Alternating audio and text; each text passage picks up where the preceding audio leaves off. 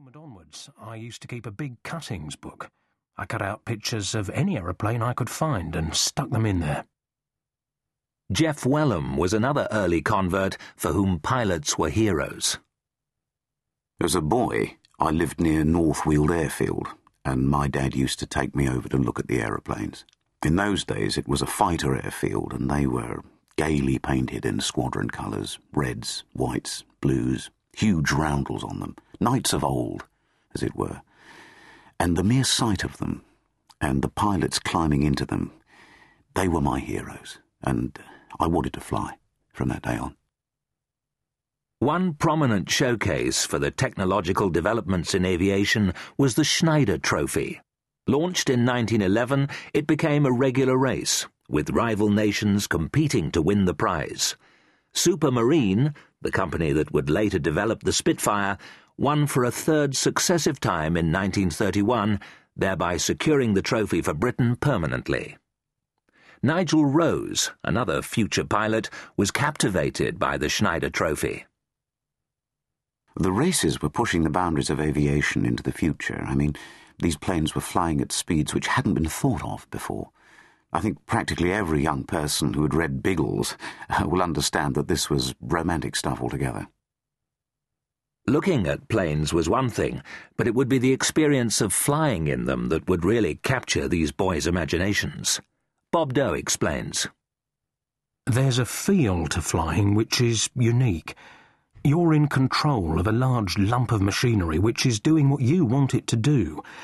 And you can do things that no one else on Earth can do, unless they're flying an aeroplane.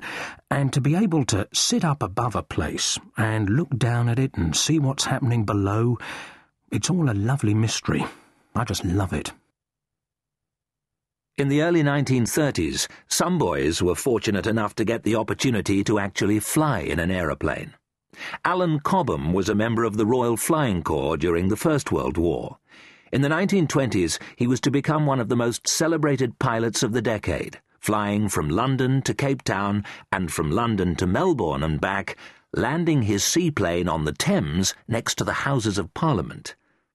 Cobham was met by cheering crowds and he was the first pilot to convince governments and the wider public that air transport was a feasible option for long distances. It was when his so-called flying circus came to town that Gerald Stapleton became airborne for the first time. Alan Cobham's air circus came to our school and landed on the football pitch. I went up for a five-shilling trip. It was extraordinary, absolutely extraordinary. You never had any idea what the earth looked like from way above it. To see what we lived in from the air, and worked in and played in, we had a big playground, and that was where you saw part of your life going through. And I remember the noise of the aeroplanes, and that the pilots were all laid back characters. You automatically thought, well, I'd like to be one of them, because they were all heroes to us, flying aeroplanes. For those inspired by Cobham as boys, the arrival of adulthood provided opportunities to learn to fly for themselves. Peter Brothers didn't wait any longer than necessary to take up the challenge. I was never interested in toy trains. After all, they were stuck to rails.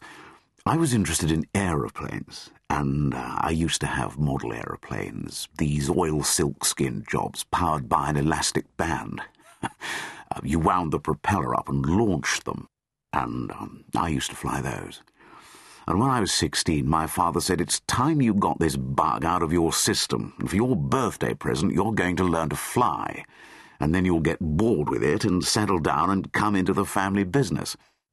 And so I learned to fly, and, uh, and that was it. As soon as I was 17 and a half, I applied for the Air Force. So Peter Brothers joined 32 Squadron in 1936, and his passion for flying would lead to him becoming one of the most successful pilots in the Battle of Britain. He received numerous honours and was appointed an Air Commodore during the latter part of the war. There were essentially three routes for converting early enthusiasm into actual training. The most formal was to join the RAF and attend their officer training college at Cranwell. For Alan Wright, Cranwell was the first step in joining the RAF for a permanent career. My dad and my uncles had been in the RAF, so I hadn't really been in contact with any other business except aeroplanes.